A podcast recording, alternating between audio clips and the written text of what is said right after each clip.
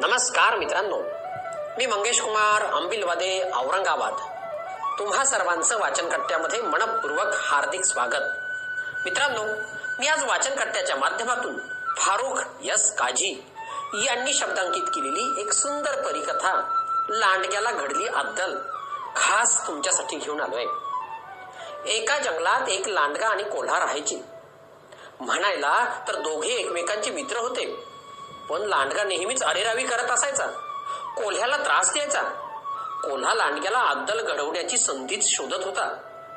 एके दिवशी जंगलात हिंडत असताना लांडग्याला लागली भूक. त्याने हुकूम सोडला. ए कोल्होबा जा आणि माझ्यासाठी खायला काहीतरी घेऊन ये. जोरदार भूक लागली मला.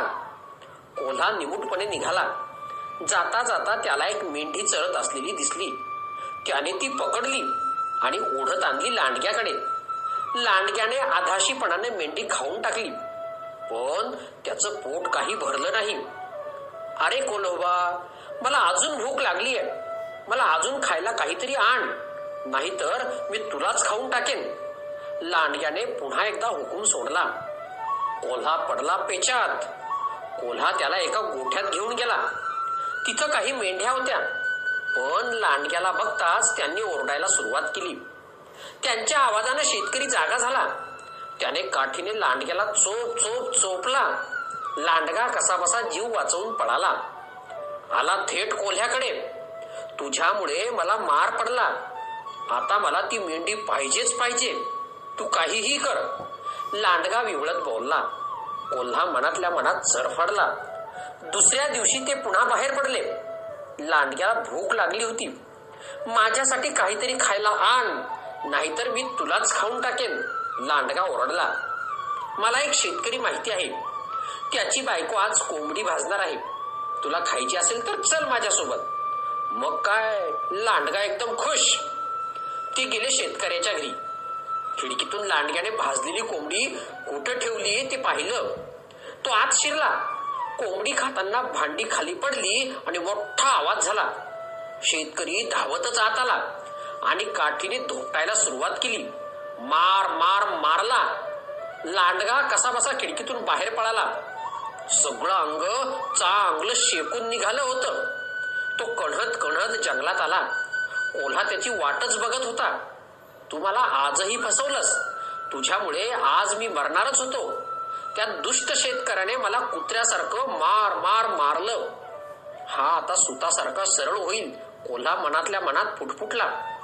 पण कुठलं काय आणि कुठलं काय? लांडगा आपला पहिल्यासारखाच हुकूम देऊ लागला. लांडग्याचं शेपूट वाकडं ते वाकडच. असंच जंगलात फिरायला गेल्यावर लांडग्याने हुकूम सोडला. कोलवा आज खूप भूक लागली आहे आज काहीतरी खास जेवायला घेऊन ये. कोल्ह्याने विचार केला आणि त्याला घेऊन गेला तो एका मोठ्या तळघरात. एका व्यापाऱ्याचं ते तळघर होतं. तिथं खूप सारे ड्रम ठेवलेले होते. त्यात खारवलेलं मांस होतं. तळघरात जाण्यासाठी भिंतीत एक छोटस भोक होतं. एका वेळी एक जण कसं बस आत जाऊ शकत एवढं. दोघेही आत आले. दोघांनी एक ड्रम फोडून खायला सुरुवात केली. ते चविष्ट अन्न खाऊन दोघेही जाम खुश झाले. कोल्ह्यानं खाणं आवडतं घेतलं.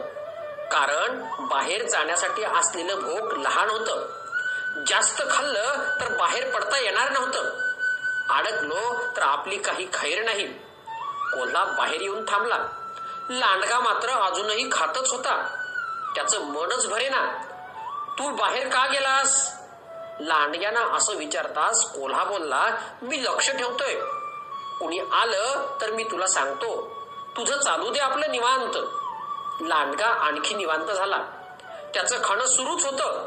त्याने आणखी वेगाने खायला सुरुवात केली. इतक्यात व्यापारी आणि त्याचे काही लोक आत आले. त्यांनी लांडग्याला ड्रम फोडून मांस खाताना पाहिले आणि त्याला मारायला धावले. लांडगा घाबरून पळायला लागला. पण झाली एक गंमत. काय झाली असेल बरं गंमत? हम्म. लांडगोबानं एवढं खाल्लं होतं एवढं खाल्लं होतं की त्याला जागचं हालताच येईना. तो कसा बसा पुढे सरकला तरी भिंतीच्या भोकातून बाहेर पडताना तो अडकला. खाऊन फुगल्यामुळे आली की पंचायत. आता व्यापारी आणि त्याच्या लोकांनी काय केलं असेल हे सांगायची गरजच नाही. त्यांनी सुरू केली त्याची जोरदार धुलाई. हुशार कोलोभा मात्र गुपचूप जंगलात निघून गेला. अशी घडली लांडग्याला अद्दल. धन्यवाद.